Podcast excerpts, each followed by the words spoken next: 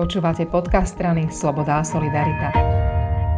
Je koniec roka a to je tradične čas, keď e, sa finančníci zamýšľajú nad tým, z čoho bude krajina žiť a čerpať nasledujúci rok. Mojím dnešným hostom je šéf finančného a rozpočtového výboru Národnej rady, poslanec Národnej rady Maroš Vyskupič. Maroš, my sa rozprávame a na kolenách ti leží hrubá kniha a to je rozpočet na budúci rok. My už teraz vieme, že mohol a mal byť oveľa lepší, že ten rozpočet je ochromený pandémiou, je to náročný rozpočet, sme v situácii, v akej tie vlády predtým neboli. Čo vieme o tom rozpočte povedať už teraz takto dopredu? O rozpočte vieme povedať to, že má pár základných parametrov. Taký ten úplne najzákladnejší je, že výsledný deficit celej verejnej správy pre budúci rok je naplánovaný v tomto momente na 4,94% hrubého domáceho produktu. Takto bol v zákonnom termíne rozpočet schválený na vláde. Takto bol poslaný do Bruselu na kontrolu, pretože aj Brusel má právo sa vyjadrovať k nášmu rozpočtu, dokonca ho má právo aj odmietnúť, ak by sme nesplnili zákonné pravidlá. A takto bol poslaný aj do parlamentu a mali by sme ho teraz teda finálne v parlamente schválovať. Samozrejme, žijeme ťažké časy, COVID má dosah na ľudí, ale samozrejme aj na ekonomiku a z toho vyplývajúce aj na príjmy a výdavky rozpočtu. Takže eh, jednoznačne môžeme povedať, že rozpočet je eh, postihnutý vlastne, alebo vníma, reaguje na aktuálnu koronakrízu. Možno by som ešte začal, e, že samozrejme každý rozpočet sa vyvíja od toho existujúceho stavu. To znamená, že povedzme si pár slov o rozpočte, ako sa vyvíja aktuálny. Aktuálny rozpočet mal vlastne jednu e, novelizáciu, ktorá umožňovala e, deficit až 10,2% čo je teda ohromná hodnota, ale tá situácia teda vyzerala v tom čase povedzme, že zle, i keď my ako strana SAS sme už vtedy hovorili, že nie je potrebné navyšovať výdavky, nie je potrebný presne tak byť, byť veľký pesimista, že jediné, čo potrebuje ten rozpočet, je upraviť príjmy a samozrejme upraviť výdavky podľa tej reality, ktorú samozrejme modulovala korona kríza, kde bolo teda treba dávať viacej výdavkov na čelenie kríze, či už po zdravotnej stránke, alebo po stránke ekonomickej, ako pomoc do ekonomiky, pomoc zamestnancom. A ukázalo sa teda, že tieto naše e, stanoviska vtedajšie sa teraz preniesli do reality. Tohtoročný rozpočet sa vyvíja oveľa lepšie, ako boli tieto upravené údaje. E, vyvíja sa dokonca oveľa lepšie ako, ako číslo, s ktorým vlastne pracuje ako začiatok budúcoročný rozpočet a toto je veľmi dobrá správa, pretože ak bude deficit pre tento rok ešte nižší, bude to mať dosah aj na budúcoročný rozpočet.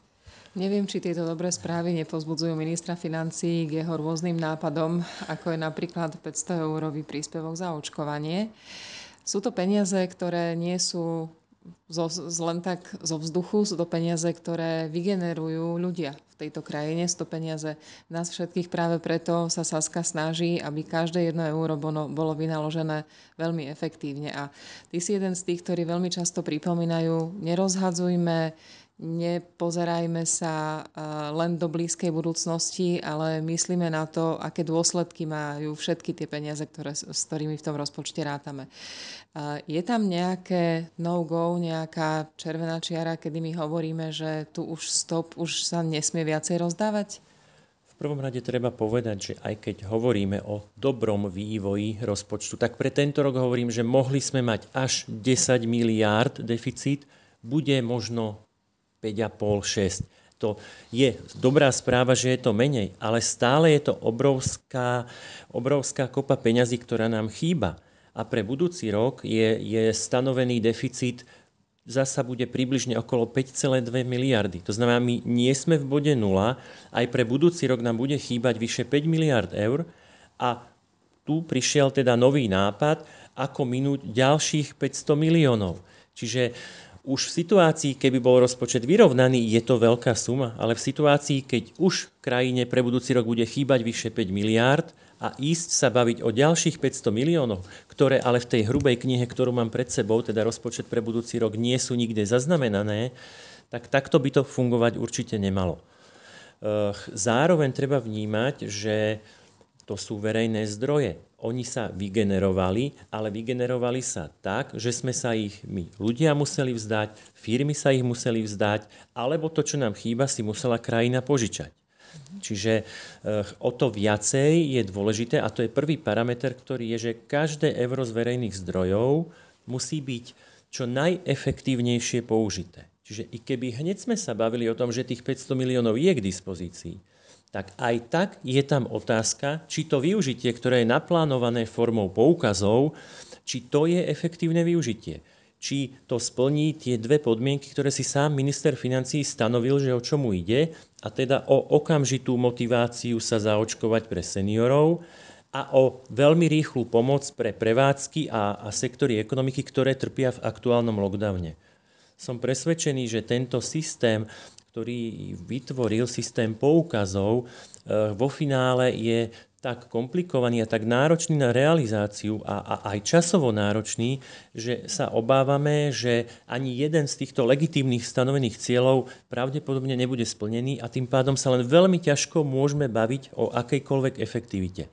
Poviem ešte to B, že keď hovoríme, že niečo nie je dobré, tak my ako sa vždy hovoríme, teda ten návrh riešenia, čo si myslíme, že dobré je, a to, čo by dávalo zmysel, je z tohto ročného rozpočtu, kde, ako som už povedal, že ten vývoj bol lepší, ako sa očakávalo, sme mohli urobiť povedzme maximálne 150 eur v hotovosti ako pomoc pre, alebo podporu, alebo motivačné e, pre každého seniora, teda, ktorý by sa išiel zaočkovať a teda v hotovosti by to bolo zúradovateľné vlastne relatívne rýchlo, tým pádom bola by to skutočná, skutočná motivácia, pretože keď sa pozrieme na staršieho človeka, tak máte 150 eur v hotovosti alebo 500 eur v nejakom poukaze niekedy v budúcom roku. Ale motivovať chceme, aby sa teda dal zaočkovať ešte v tomto roku. Ja som presvedčený, že tých 150 eur v hotovosti bola ďaleko efektívnejšia a hlavne realizovateľnejšia motivácia a hlavne by bola eh, mohla by, mohla byť vlastne ešte z tohto ročných verejných zdrojov, kde teda ten priestor je. K nám, k nám prídu tento rok aj peniaze z Európskej únie, respektíve v blízkej budúcnosti z plánu obnovy, ale to s našim rozpočtom nemá až tak veľa spoločné. Napriek tomu pomáha aj tento, táto injekcia trošku odľahčiť tie naše verejné financie, ale respektíve do akej miery a v čom presne? E, samozrejme, príjmy z Európskej únie, či už sú to z eurofondov, alebo teda z plánu obnovy a odolnosti, ako hovoríš, majú dosah na naše verejné financie a vlastne zvyšujú naše disponibilné príjmy, zvyšujú vlastne disponibilné zdroje, z ktorých je možné teda potom realizovať špeciálne investície.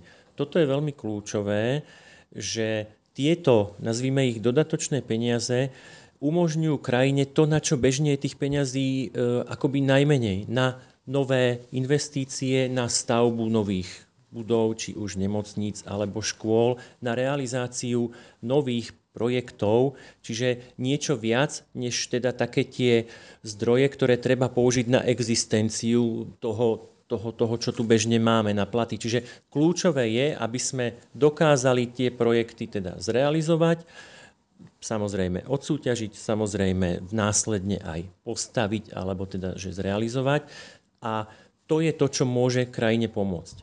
Ale zároveň to sú aj tie riziká, že ak, ak by sme nedokázali, a to, tomu čelíme napríklad pri eurofondoch, že tie dostupné peniaze nedokážeme preinvestovať a vlastne prichádzame o možnosť rozvoja. Vráťme sa ešte teda na záver k rozpočtu. Ako to bude vyzerať procesne? Vždy je tá debata o rozpočte dlhá a náročná. Tak eh, kedy bude ten termín, že už budeme vedieť, eh, aký je ten mešec veľký a aký je teda definitívne?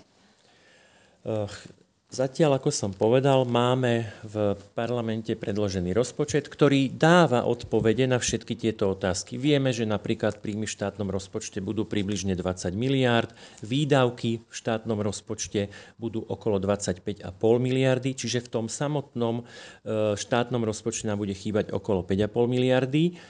A štátny rozpočet je taká tá e, centrálna ústredná verejná správa, a potom následne na to je ešte rozpočet verejnej správy, ktorý zahrňa úplne všetko, eh, aj vrátanie, vrátanie samozpráv a tam je ten výsledný deficit okolo eh, tých 4,94 Ja len pre tú zaujímavosť poviem, že príjmy celej verejnej správy budú na úrovni cca 43 miliárd a výdavky okolo 40 8,3 miliardy. A z toho je ten výsledný deficit 4,94. A teraz poďme k procesu. Čiže toto, čo som povedal, máme v parlamente a generálne sú dve možnosti.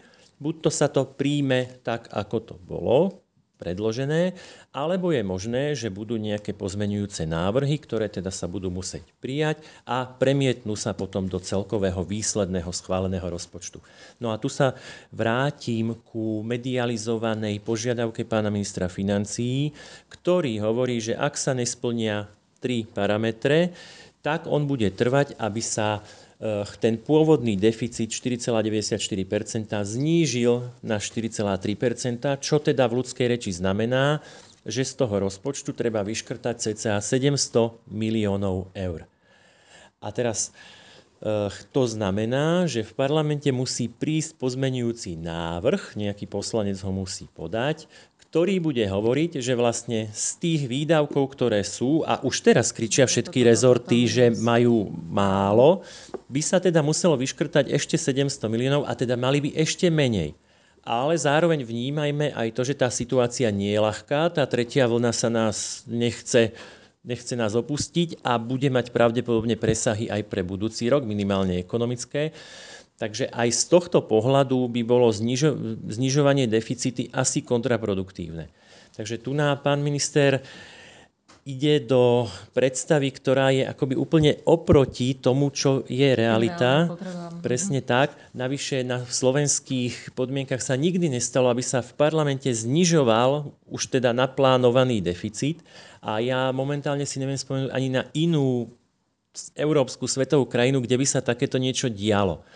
Takže momentálne nás možno čakajú ešte zaujímavé a samozrejme ťažké rokovania v parlamente. Ja som sám zvedavý, ako pán minister s touto situáciou naloží. Sám som zvedavý, či sa nám teda podarí nájsť zhodu na tých podmienkach, ktoré teda stanovil. Jedna vec sú výdavkové limity, ďalšia vec sú, je teda celkový zákon o rozpočtovej zodpovednosti a dôchodková reforma.